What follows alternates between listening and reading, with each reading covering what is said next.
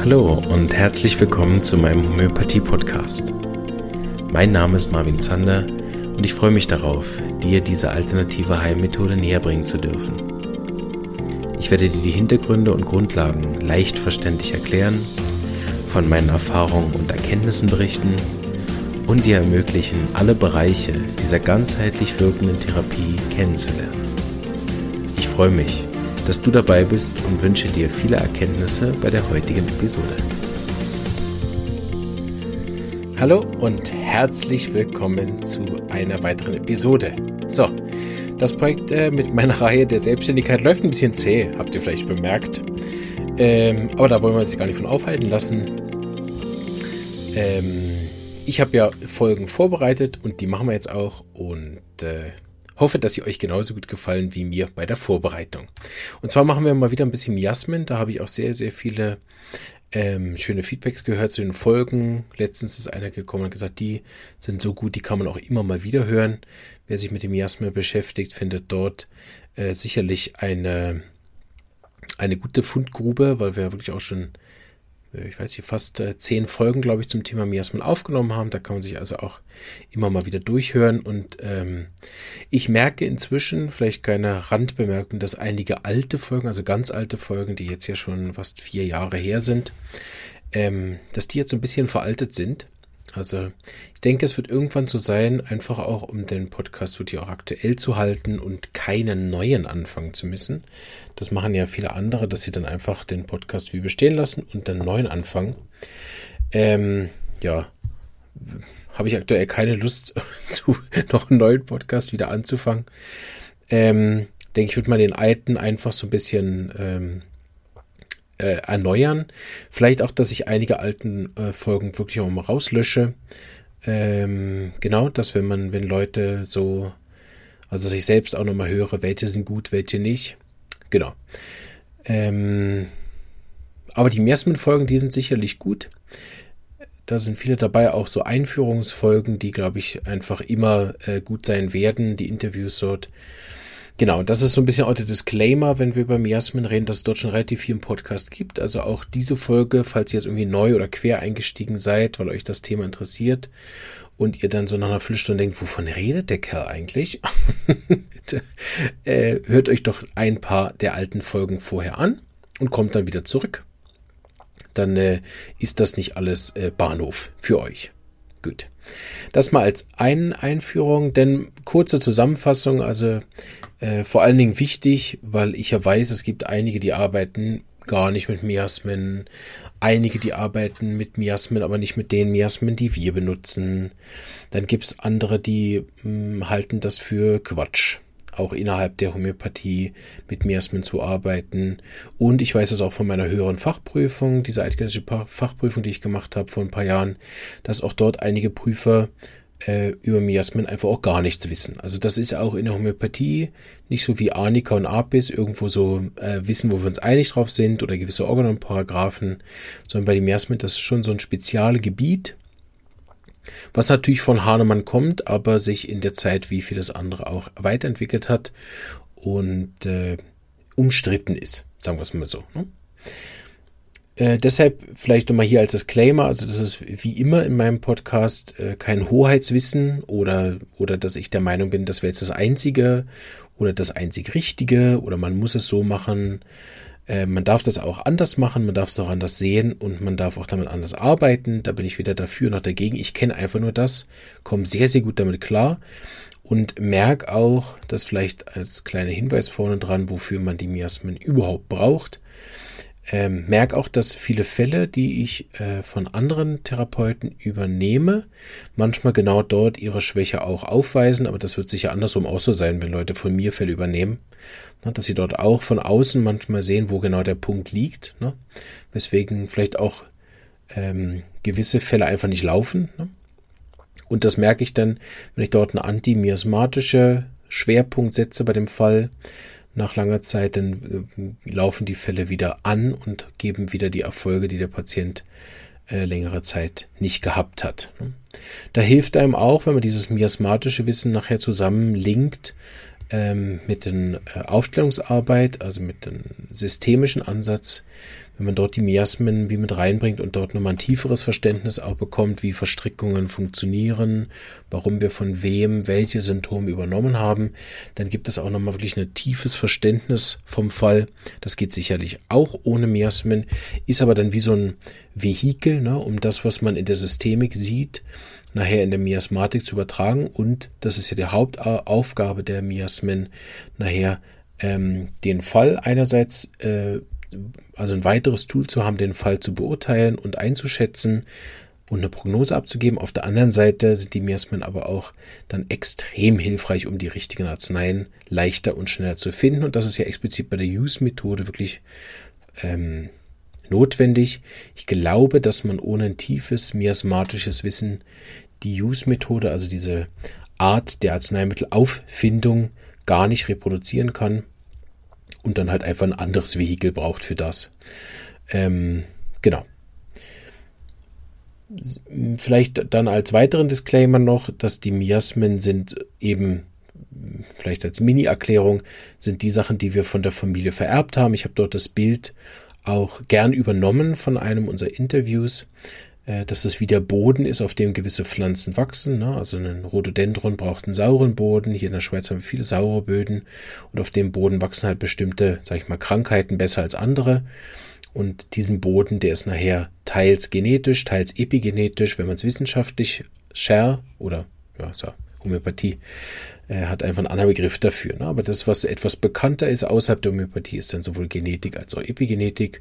Hahnemann hat diese Vererbungen durch akribische Fallanalysen herausgefunden, lange bevor es das irgendwo gab. Also meines Wissens war Systemik noch weit, weit entfernt. Das ist ja eigentlich erst äh, im 19., äh, 20. Jahrhundert jetzt, äh, glaube ich, wirklich äh, ans Tageslicht gekommen, aber vielleicht gibt es dort auch lange Wurzeln, aber wüsste ich jetzt nicht. Ne? Epigenetik ist auch etwa unglaublich neu. Ne? Und Genetik ist auch erst später, nach Hahnemann eigentlich dann durch die, ähm, ja, durch die mehr technischen Fortschritt überhaupt erst äh, sichtbar geworden. Ne?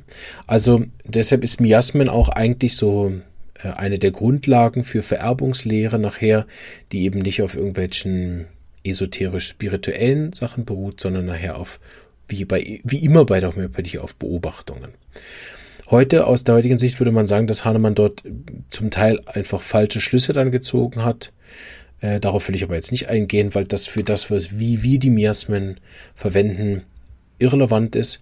Das Einzige, was dort noch übrig ist, wirklich aus der Zeit, sind die Namen. Und da darf man sich nicht verwirren lassen, ähm, weil das zwar immer noch nach den Namen benannt ist, ne, Psychose, Tripper, äh, Tuberkular nach Tuberkulose und Psora nach den Krankheiten. Ne?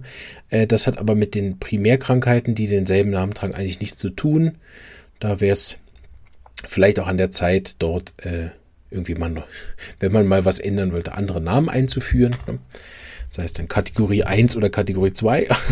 so, dass man vielleicht nochmal rauskommt aus den Verwirrungen äh, ob das mit den Krankheiten jetzt zu tun hat oder auch andersrum, ob das jetzt mit den Arzneien zu tun kann. Na, muss man beim Tuberkularen erstmal Tuberkulinum geben? Na, nein. Also, äh, das wäre der einzige Vorschlag, den ich mal anbringen würde. Wobei äh, die Namen sind natürlich so etabliert, dass es auch keinen Sinn macht, ehrlich gesagt. Ne? Gut, da ich glaube, das ist genug als Disclaimer. Wir werden zwei Folgen machen. Äh, ich gucke mal, wie weit ich heute komme. Vielleicht mache ich heute nur Psora. Das ist ja immer der größte Teil eigentlich ähm, wenn wahrscheinlich noch Psychose und dann machen wir syphilitisch und tuberkular in der zweiten Folge. Und weil wir beim Thema Selbstständigkeit sind, geht es heute um die Miasmen bei der Arbeit. Ich habe bei der Vorbereitung gemerkt, was wir auch unbedingt mal machen sollten, dann mit ein bisschen Abstand, wenn wir wieder Miasmen-Folgen machen wollen, ist Miasmen und Beziehung. Das sollten wir auch mal machen. Das ist ja auch sehr, sehr interessant, ähm, das so ein bisschen zu beleuchten und dann auch sehr all, all, ähm, ja, allgemein oder allgemeinheitsfähig, gibt es wahrscheinlich nicht das Wort. Egal. Also, heute geht es wie, wie sozusagen die typischen Miasmen. Wir haben das ja beim letzten Mal gemacht, wie die sich in der Pandemie verhalten. Und jetzt geht es eigentlich darum, wie sich die Miasmen typischerweise am Arbeitsplatz verhalten. Gut, starten wir auch gerade. Also, bei der Psora. Ne? Bei der Psora, die sich erinnern, dort gibt es ja eigentlich wie zwei verschiedene Polaritäten. Es gibt diesen aktiven Teil der Psora und den passiven Teil der Psora. Das werde ich jetzt ein bisschen unterteilen, weil das natürlich auch zwei äh, ganz andere Arbeiter sind. Ne? Grundsätzlich, wenn man so ganz von der Psora rausgeht, dann sind das eigentlich Leute, die man viel rund um Arbeit findet. Also man findet sowohl psorische Chefs als auch psorische Angestellte. Man findet, glaube ich, in der Psora die meisten äh, Selbstständigen, die auch damit länger sind. Ne? Ich denke, tuberkulare und psychotische können auch äh, selbstständig sein, ist aber etwas seltener oder dann irgendwie aus der Not raus oder weil es gar keine Alternative gibt. Ne? Bei der Homöopathie kann man ja sich unter Umständen gar nicht anstellen lassen, also wenn man so andere Berufe hat. Aber ich sag mal so in den kommenden Berufen, wo es, wo es diese Möglichkeiten gibt, also Chef sein, irgendein Teamleiter sein, angestellt sein, freier Mitarbeiter sein oder Selbstständigkeit, ne? dort findet man bei der Psora in allen Bereichen Leute. Ne? Ähm, Psora kann also überall eingesetzt werden. Das sind Chefs, Typen können dabei sein, die psorisch sind. Die meisten sind natürlich Angestellte. Dann gibt es äh, psorisch ist auch sehr stark diese freie Mitarbeiter sein. Das ist, besprechen wir nachher im Tuberkularen normal. Und die Selbstständigen, das sind sicher auch äh, mehrheitlich psorisch-tuberkulare Leute. Gut, jetzt gehen wir mal ein bisschen auf die Details ein. Ähm, wir gehen auf den aktiven Teil als erstes ein, weil das sicherlich etwas ist, was ähm, wir ja bei dem Miasmen auch immer wieder haben. Es gibt ja dort nicht nur kranke Persönlichkeitseinteilungen, also das ist ja nicht alles schlecht am Psorisch sein, sondern das Psorische hat natürlich auch sehr viele positive Eigenschaften und da findet man sehr, sehr viel im aktiven Teil, die äh, den psorischen Arbeit egal Arbeiter oder Selbstständigen, auch natürlich zu einem sehr, sehr guten Arbeitnehmer oder Arbeitgeber machen. Wir kommen dann aber auch noch auf die anderen Teile, die vielleicht jedes Miasma aufbietet und ein bisschen mühsam sind. Also erstmal könnte man zum Beispiel sagen, dass psorische aktive Arbeiter sind sehr ehrgeizig. Wir kennen das von der Psora, die wollen immer mehr, mehr, mehr, meins, meins, meins. Ne? Also die Motivation, da kommen wir gleich noch drauf, die ist natürlich sehr, sehr stark bei der Psora, irgendwas ähm, zu bekommen und deshalb ist der Ehrgeiz sehr groß. Ähm, das ist nicht immer so ehrgeizig, wie wir das zum Beispiel nachher in der Psychose besprechen könnten, äh, dass das so eine Fixation ist und so, sondern da geht es tatsächlich um das Ziel. Also wenn man das auch in den Seminaren immer wieder hört, ne, man soll sehr schauen, dass man nicht Ziele verfolgt, sondern den Weg. Ne, das ist überhaupt nichts für die Psora. Also die interessiert der Weg null, der muss möglichst schnell, möglichst kurz gehen, möglichst effizient und sehr ehrgeizig, also die jedes Jahr befördert, jedes Jahr eine Gehaltserhöhung, sonst läuft's nicht gut. Ähm, brauchen mehr, ne? egal was sie dann machen, geht's um mehr äh, bekommen. Sei das Geld, sei das Ruhm, sei das materielle Themen, sei das Macht, sei das Verantwortung, äh, Fans, Likes, äh, Views auf den Sachen, ne? Conversions, Verkäufe, äh, Aufträge, äh, mehr Kunden, ähm, irgendwas, wo es um mehr geht. Also es geht bei der Psora meistens ganz klar um das Ziel. Auch die Ehrgeiz kann natürlich sein, eine Beförderung, selber mal Chef werden oder den, den krassen Auftrag an Land ziehen oder äh, den, die Sendung schreiben, die dann den Durchbruch macht als Autor oder den Kinoschlager, na, wie heißt denn das, den Kino, Blockbuster machen, wo alle hingehen. Und aber dann, das sind niemande, die dann im, im Hintergrund sind davon, sondern die in den äh, vorderen Reihe dafür stehen und, und ähm, das wirklich auch dann mitteilen wollen. Also es sind keine Leute, die das verstecken, also auch Influencer, die dann ihr ganzes Leben dort äh, eigentlich vermarkten, um möglichst viel Reichweite zu bekommen. Ähm, Genau, sie haben auch sehr, sehr viele Ideen. Also das ist ja in der Besucher auch so. Ähm, sehr stark vertreten, diese tausend Ideen. Manchmal, oder da kommen wir dann später noch drauf, dann verzetteln sie sich dort und haben dann zu viele Ideen, machen vielleicht auch zu viel gleichzeitig. Na, während sie 100% arbeiten, machen sie dann noch eine Weiterbildung weil sie sich dort auch noch äh, verbessern wollen oder, oder auch ein anderer Antrieb. Wir haben jetzt den Ehrgeiz genommen, kann natürlich auch sein Neugier, ne? wissbegierig, lernen sehr gern Neues, lernen vor allen Dingen auch sehr gut die Sachen, die sie interessieren und, und sind dann da ähm, sehr Feuer und Flamme für diese neuen Weiterbildungen besser werden, mehr bekommen. Ne? Ein anderer Antrieb für die Psora im Positiven ist auch Ungeduld. Also die haben nicht unbedingt dann die Geduld da auch dann ewig zu warten, sondern die wollen das immer alles jetzt. Und dadurch haben die dann recht hohe ähm, Frequenz auch von Sachen, die sie machen können. Man könnte auch andersrum sagen, das sind die typischen Sprinter, ne? also Sprintarbeiter, ne? die so schnell Sachen, Projekte voranbringen können, weil die sich auch nicht so sehr aufhalten. Ne? Diese 80-20-Regel, ich brauche 20% Aufwand für ein 80% Ergebnis. So. Ähm, Psora kann auch in relativ kurzer Zeit mit relativ wenig Aufwand wirklich auch großartige Sachen gestalten äh, oder zustande bringen. So dieses zu Ende machen ist dann manchmal ein bisschen schwierig. Also diese letzten 20 Prozent, dafür braucht es meist einen psychotischen Mitarbeiter, der das dann fertig macht. so, die lachen dann bis zu Ende schneiden und hochladen von so einem Podcast. Ne? Na, hat die Psora dann überhaupt keinen Bock drauf äh, langweilt sie meist. Also es ist auch so das Prinzip dahinter, ich mache den ganzen Tag, was mir Spaß macht. So, so wenn man einen psorischen Angestellten oder Chef hat und der hat Spaß in seiner Arbeit, dann läuft das 1A dort und dann braucht er vielleicht ein, zwei psychotische Mitarbeiter und dann floriert der Laden wirklich sehr, sehr gut, weil die Sachen, die dann vielleicht beim psorischen Achli hinten runterfallen, die werden dann aufgefangen von anderen. Ne? Was ganz schlecht ist, wenn dann ein Psoriker mit einem Tuberkularen zusammenarbeitet, ne? vor allem noch einen tuberkularen Angestellten, das ist oft sehr, sehr schwierig ähm, da sind psychotische Mitarbeiter, die auch zufrieden sind mit dieser Angestelltenrolle, also viel, viel geeigneter. Ähm, wenn da nur psorische Leute in der Firma arbeiten, ist unter Umständen auch schwierig. Ne? Außer man hat Glück und jedem gefällt was anderes, dass man das schön aufteilen kann. Ich mache am liebsten das, ich mache am liebsten das, wenn das da gut verteilt ist. Ne? Aber es fehlt dann der Ausdauersportler. Ne? Wir haben gesagt, die Psora sind eher Sprinter. Ähm, es fehlt dann der Ausdauersportler und der Ausdauersportler mit dem psychotischen Anteil, der dann das auch über lange Zeit trägt. So, wir schauen so schon so ein bisschen hinter die Kulisse, was könnte denn da schiefgehen bei der Psora, ist halt, dass ihnen der lange Atem hinten raus fehlt, dass dann bis 65 oder bis Rentenalter oder bis wann sie halt dann arbeiten müssen, das dann wirklich durchzuhalten und bei einer Sache zu bleiben, ähm, das ist dann oft eben nicht so unbedingt das Ding. So Sora wechselt auch gern. Ne? Die machen dann immer mal wieder was anderes, sieht man an Lebensläufen. Teilweise komplette Änderungen. Ne? Erst bin ich das, dann bin ich dies, dann mache ich was völlig anderes. Und man denkt, ja, wie ist er denn von dem auf dem gekommen? Ne? Das haben natürlich andere Leute im Jasmin auch, aber aus ganz unterschiedlichen Gründen. Ne? Kommen wir jetzt ein bisschen auf den passiven Teil. Ähm, das ist alles auch psorisch und das kann unter Umständen tatsächlich auch in derselben Person stattfinden. Also nehmen wir an, ähm, wir haben jetzt gesprochen von dem, der endlich fertig ist mit der Schulzeit, ne? endlich fertig mit seinem Abitur, endlich fertig mit dem Studium und jetzt hat er endlich einen Job gefunden. Ich weiß nicht, wo in der Forschung, wo er genau das machen kann, was er jetzt will. Ne?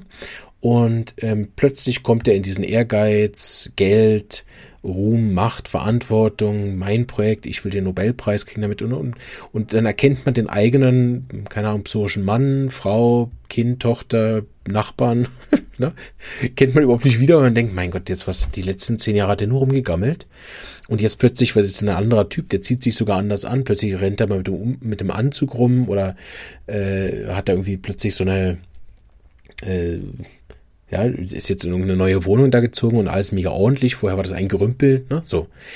Ähm, also es kann auch sein, dass das wirklich innerhalb von demselben Mensch stattfindet, wenn der hochpsorisch ist, dass der wirklich auch beide Anteile verkörpert. Es gibt aber auch die, die vor allen Dingen den einen Körper, äh, einen Teil verkörpern. Das wäre bei Arzneimitteln, die, die das kennen, wäre das so rund um Nux vomica. Teil, Sulfurteil, diese, die hauptsächlich den positiven Teil verkörpern. Da gibt es so die, die sehr schwanken sind, die beide Sachen ver, äh, machen können. Zum Beispiel Medorin kann das haben, beide Teile. Ne? Phosphor kann das haben, beide Teile. Calcium kann das unter Umständen haben, beide Teile. Ne? Oder ist es dann sehr nur Absorinum noch?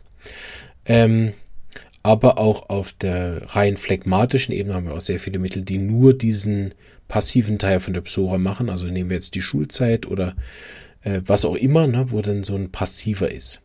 Dort geht es vor allen Dingen ähm, um, um zwei, drei Antriebe, die das haben. Einer ist dieser minimalistische, also möglichst wenig zu machen. Ne. Die haben dann auch eine sehr gute Eigenschaft, die dort in den Klammern irgendwo dazwischen steht, dass die sind dann auch mit wenig zufrieden. Also es braucht dann auch eben nicht so viel, das ist eben auch psorisch ist aber dann, wenn es im Extrem ist, also so extreme Minimalisten, die das wirklich äh, zelebrieren, das Nichts haben, ne? Das dann schon fast wieder psychotisch oder sogar syphilitisch, je nach Antrieb. Ne? Aber bei der Psora hat man diesen Minimalismus auch, ne? da habe ich halt nur eine 4 gemacht äh, in der Schule, tiptop, Hauptsache bestanden. Ne? Und ähm, das ist dann dieser minimalistische Anteil von der Psora, wo sie aber auch schnell dann wirklich zufrieden sind. Wobei so ganz zufrieden sind sie natürlich dann auch immer nicht, weil dann jammern sie, ja, aber ich habe dann auch zu wenig Geld und dann muss ich immer arbeiten gehen und so. Also es ist schon nicht so, dass die dann da guru-mäßig in der Regel aufgehen und Gefühl haben, ja, ich verzichte auf all das. Weil das ist ja keine große äh, Eigenschaft der Psora Verzicht. Also wir haben das minimalistische ähm, versucht dort den leichten Weg zu machen. Das hat Psura im Positiven auch, aber dort geht es um Vermeidung. Ne? Also der möglichst wenig Aufwand, möglichst wenig Anstrengung, möglichst wenig Verpflichtungen. Also alles, was stresst, nervt, anstrengt, alles, was er nicht machen will, versucht er zu umgehen, hat dann Ausreden, Unzuverlässigkeiten, Vergesslichkeiten, ähm, ja, bis hin zu, dass er dann äh, lügt oder irgendwas, um das nicht machen zu müssen. Ne? Es gibt da so ein schönes Buch, habe ich mal gelesen, Aufschieberitis, ich weiß nicht mehr, wie der Titel heißt, ne?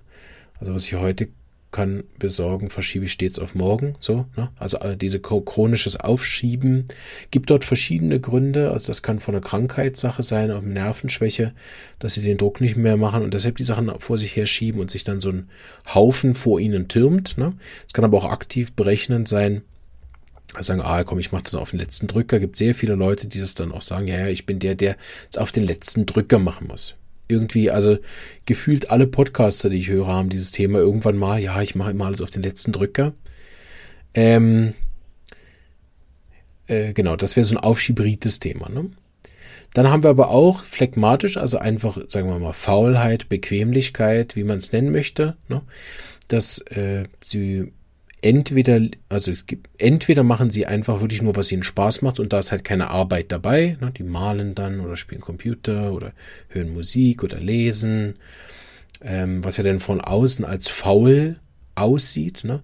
wobei die Psora eigentlich in der Regel ständig beschäftigt ist irgendwie, halt nicht mit was, was mit Arbeit zu tun hat. Ne? Also auch Schüler und Studenten, die hochpsorisch sind und dann, sag ich mal, gemütlich sind, die sind dann zwar nicht die ganze Zeit draußen irgendwo mit den Kollegen vielleicht, ne?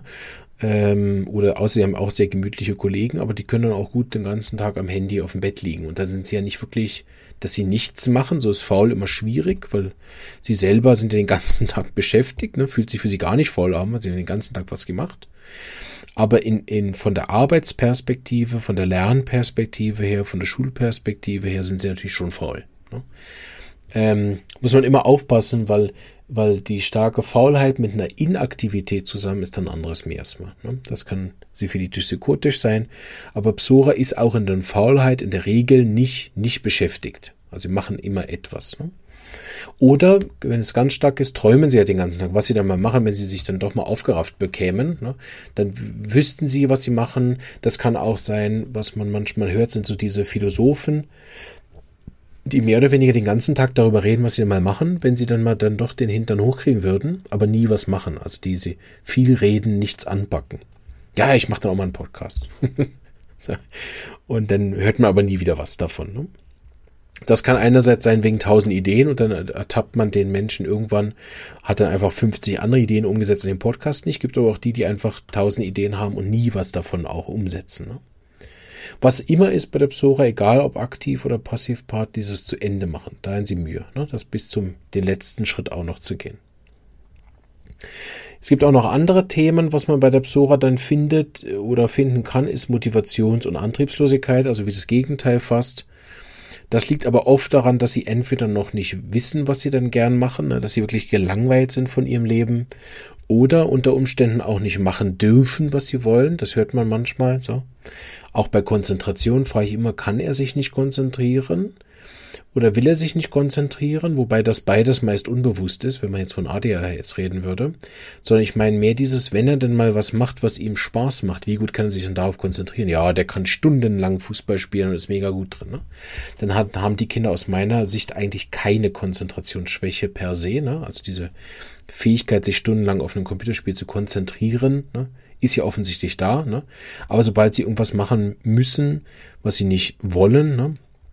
Dann äh, ist die Psora, aber das haben auch natürlich Tuberkular kann das hoch sein, auch syphilitisch kann das hoch sein, äh, dann zeigen sich halt die ganzen Probleme, wenn sie dann zu etwas gezwungen werden. Ne? Psora verträgt überhaupt keinen Druck, gerade in dieser, also in keinen äh, der Phasen vertragen sie es besonders gut oder besonders lang, da gehen sie schnell dass sie darunter zusammenbrechen. Die haben auch nicht oft die besten Nerven. Also es kann auch sein, dass sie Sachen nicht durchziehen können, gar nicht, weil sie da nicht die Willenskraft haben, bis zum Ende zu gehen, sondern ihnen fehlt einfach die Nervenstärke. Ne? Sind sofort, haben sie wieder irgendwelche Krankheiten. Also macht nur, was ihm Spaß macht, schnell gelangweilt, schnell enttäuscht auch. Ne? Es kann sein, dass eigentlich eine Karriere dann mit einer kleinen Beleidigung äh, endet, ne? weil er schnell beleidigt ist, schnell enttäuscht, äh, bei einer Beförderung einmal übergangen, dann ist sie gerade fertig. Ne? Also vielleicht nicht so destruktiv, wie es dann bei anderen Miasmen ist, ähm, aber das sind gar nicht die, die mit solchen Sachen sehr gut umgehen können. Mit Enttäuschungen, mit Kritik können sie nicht gut umgehen. Und je nachdem, wenn das dann überhand nimmt, dann, dann kriegen die natürlich irgendwann auch schlechte Bewertungen. Ne? Und dann kann so eine Karriere relativ schnell enden wegen emotionalen Themen, nervlichen Themen oder dann auch, dass sie ständig krank werden. Ne? Psora wird ja bei jeder Kleinigkeit haben sie wieder Reizhusten oder das oder dies. Ne? Kommen wir gleich noch zu, was die alles haben können. Und dadurch ist es dann schnell so, dass äh, sie sozusagen auch einen Karriereknick kriegen können, dadurch, dass sie eben nicht nicht, also weder Ausdauerleute sind noch, noch besonders belastbar sind und auch vielleicht noch einen anderen Teil auch sehr schnell abgelenkt. Ne? Dann gehen sie zum Beispiel gerade voll in dieser Weiterbildung auf und vernachlässigen deswegen das Kerngeschäft oder sie haben sich jetzt neu verliebt und wohnen dann plötzlich im Funkloch für die, für die eigenen Kunden. Ne? Also, ne? Also das kann äh, relativ schnell eben auch kippen, aber auch dann wieder ins andere. Also es ist nicht, dass sie dann für Jahrzehnte beleidigt sind, aber wenn das immer mal wieder vorkommt, dann ist je nachdem der psychotische Chef damit auch schnell überfordert und denkt, was stimmt eigentlich mit dem nicht, ne?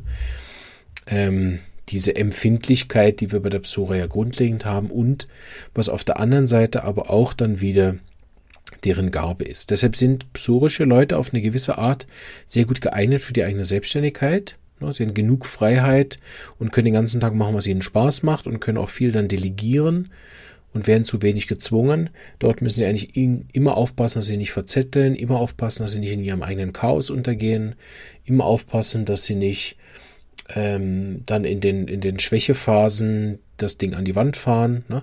oder sie plötzlich drei, vier, fünf Sachen miteinander machen und sich völlig verausgaben und damit 40 in so einem Burnout sind. Wobei die psorischen Burnouts sind recht gut behandelbar. Die brauchen eigentlich nicht viel, um sich wieder zu fangen damit.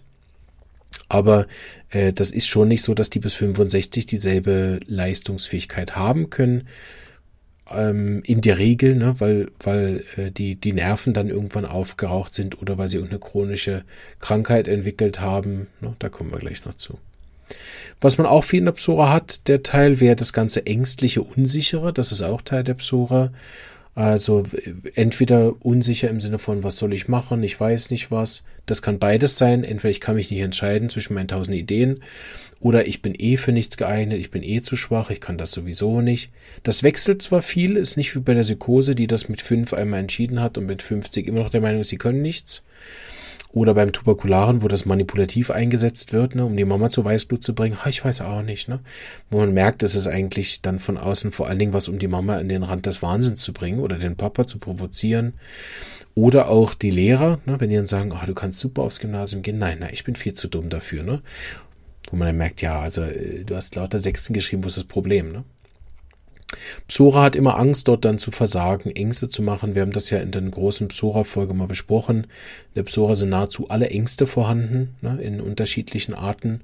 Vor allen Dingen auch Ängste, die eigentlich gar keinen Grund geben. Also Leute, die sehr gut sind in der Schule und sich trotzdem die ganze Zeit Sorgen machen. Wechselt aber immer, ne? Heute die Angst, morgen die Angst. Ne? Dann finden sie auf irgendeinen neuen Grund. Das kann auch nachher eine Ausrede sein, dass sie sagen, sie haben vor allem Angst. Genau. Also entweder, dass sie eben keinen Job finden, weil sie nicht wissen, was sie überhaupt wollen, ne? oder auch merken, ich will eigentlich gar nicht arbeiten, ich will nicht chillen, ne? machen dann irgendwelche, geht oft nach hinten los, aber die machen dann irgendwelche Sprachenaufenthalten, Au pair, äh, solche Sachen, ne? was, was natürlich sie überhaupt nicht vertragen, weil die dann aus den relativ bequemen Schule, wo sie mit nicht lernen, auch immer noch eine Vieh geschafft haben und plötzlich müssen sie da tagtäglich für irgendwie zwei Kinder zuständig sein oder plötzlich müssen in den Sprachaufenthalt bei einem fremden Ort und sind komplett überfordert mit all dem. Also ist auch nicht unbedingt das Psora, das jetzt besonders gut verträgt, diesen Wechsel von daheim. Ne? Grundsätzlich gehört alles, was mangelnde Selbstvertrauen hat, aber auch übersteigerte Selbstvertrauen, je nachdem, zu einem Pol dieser Psora. Also überschätzen oder hochstapeln wie auch tiefstapeln ist beides psorisch. Nur sich besonders gut einzuschätzen, das ist oft ein bisschen schwierig. bei der Psora. Also da die, den richtigen Mittelweg zu finden, das ist oft schwierig. Ne? Krankheitsmäßig, ne, wenn die Psora auf der, wenn man mal guckt, was auf der Arbeit so typische Krankheiten sind, dann haben wir dort vor allen Dingen Anpassungsschwierigkeiten, also bei Jobwechsel oder Chefwechsel oder Kollegenwechsel, ist alles sehr schwierig, ähm, bis sie sich an die neue Situation angepasst haben. Auch der Wechsel von der Schule in Berufsleben sehr schwierig, vom Berufsausbildung dann in den echten Job sehr schwierig. Da zeigen sich oft dann die ersten Probleme. Ist es eher Nerven, wo die Problematiken sind oder wirklich psychische Beschwerden? Die sind eigentlich in der Regel nie besonders äh, stark. Also nicht nur, dass sie dann zehn Jahre Depression haben. Gibt es natürlich auch, aber ist eher selten. Die haben dann eher so Panikattacken, Angststörungen, die aber sobald sie sich dran gewöhnt haben, sind die auch wieder weg. Oder, was ich auch schon gesagt habe, mit relativ wenig Therapie wird das dann auch schnell besser. Ähm, oder die oder andersrum die Therapien helfen schnell machen schnelle Verbesserungen da können teilweise Ernährungsumstellungen schon helfen oder ein bisschen Supplemente von irgendeinem Vitamin ne? das geht dann relativ schnell dass sie sich wieder da beruhigen und sobald sie dann sich an die neue Situation gewöhnt haben dann geht's besser also wenn das Kind zum Beispiel nach einem Jahr immer noch nicht gerne in den Kindergarten geht ist es nicht psorisch ne? Sondern dort ist dann eher eine psychotische Problematik da. Oder sie haben dann wirklich äh, Anpassungsstörungen ähm, von, wie, von so einer leichten Depressionsarten oder Ängste oder dann Unruhe. Ne? Das wäre so auf der psychischen Ebene auch eben sehr empfindlich. Wenn sie dann unter Druck kommt, dann haben sie viel Stimmungsschwankungen, schnell gereizt oder schnell weinerlich, weinen die ganze Zeit auf der Arbeit, ähm, fürchten sich, machen Angst, Fehler zu machen, blockieren dann, dann machen sie was richtig, dann haben sie einen hoch. Ne? Also wenn man auch Kinder hat, die gefühlt jeden Tag anders kommen von der, von der Ausbildung ne, oder vom Job, denkt, heute war super, dann sind sie mega euphorisch, nächsten Tag war wieder alles schlimm, dann ich kündige. Ne? Da ist auch schwierig manchmal für die Begleitpersonen, Partner oder Eltern, da denn äh, durchzusteigen, was jetzt davon wirklich ist. Ne? Aber der Hauptthema ist Empfindlichkeit. Was auch sein kann, ist, dass es sich dann psychisch nicht so sehr auswirkt, sondern sie vor allen Dingen das kann zum Beispiel auch sein, wenn sie eigentlich einen Job haben, der ihnen sehr viel Spaß macht, aber sie dort das richtige Maß nicht finden und völlig äh, zu, überborden, also zu viel machen, dass sie dann äh, ständig krank sind. Also immer wieder so akute Krankheiten haben mit Hochfieber, immer wieder Hautausschläge kriegen, allergische Reaktionen sind stark dann oder Reizdarm, Reizmagen, äh, irgendwelche Zuckungen, Ticks, Krämpfe. Ne? Ähm, solche Sachen können sich dort zeigen. Oder Spannungskopfschmerzen, Hexenschuss, immer wieder Reizhusten, ständig Halsweh oder Schlafstörungen, Essstörungen, bei der Psora meistens in Form von zu viel, ne, den Kompensationsessen, Frustessen, plötzlich dann wieder Appetitmangel oder so phasenhaftes Essen. Also es gibt relativ viele so, sage ich mal, nervöse Krankheiten, die sich dann unter Umständen schon in den Entzündungszeichen oder Allergien auch manifest zeigen, also dass man sie wirklich auch nachweisen kann, aber viele auch sogenannte funktionelle, idiopathische äh, Erkrankungen, die, die medizinisch jetzt äh, noch nicht nachzuweisen sind für den Arzt. Ne?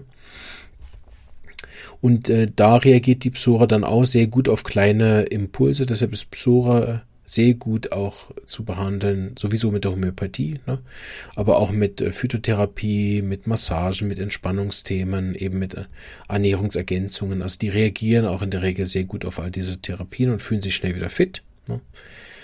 Brauchen das dann aber auch immer wieder. Ne? Also alle zwei Monate sind die dann wieder mit denselben Problemen beim selben oder beim neuen Therapeuten, weil sie auch gern wechseln und was Neues ausprobieren.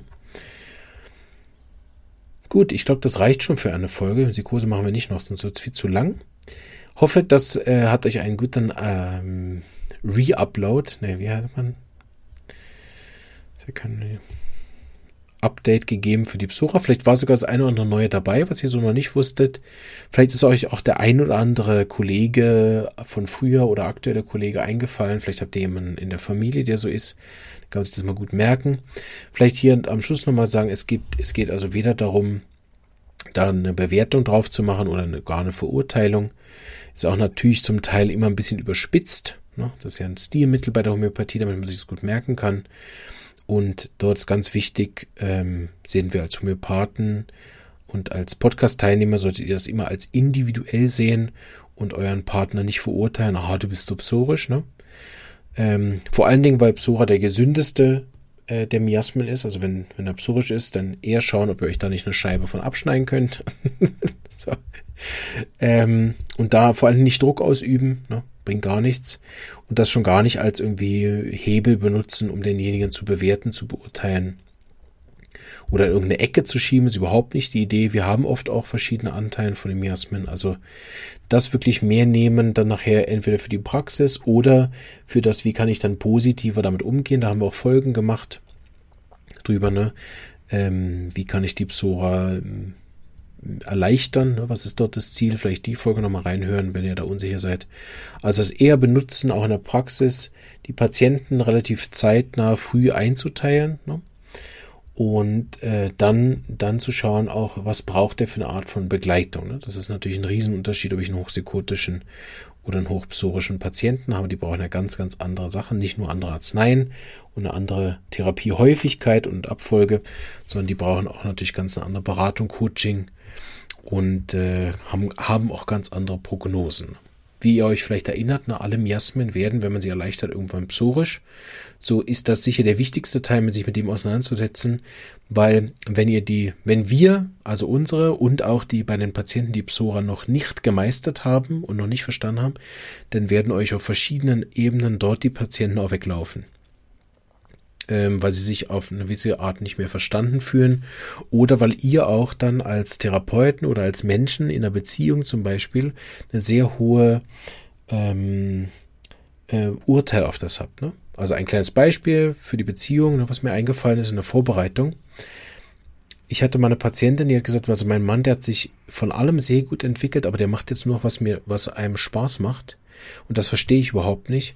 Mir geht es mega auf die Nerven, dass er jeden Tag was machen will, was ihm Spaß machen will. Und ich finde, das ist äh, kein adäquates äh, Verhalten. Wir leben ja in keiner Spaßgesellschaft. Man muss halt ab und zu auch mal was machen, was einem keinen Spaß macht. Und erst kommt die Arbeit und dann das Vergnügen.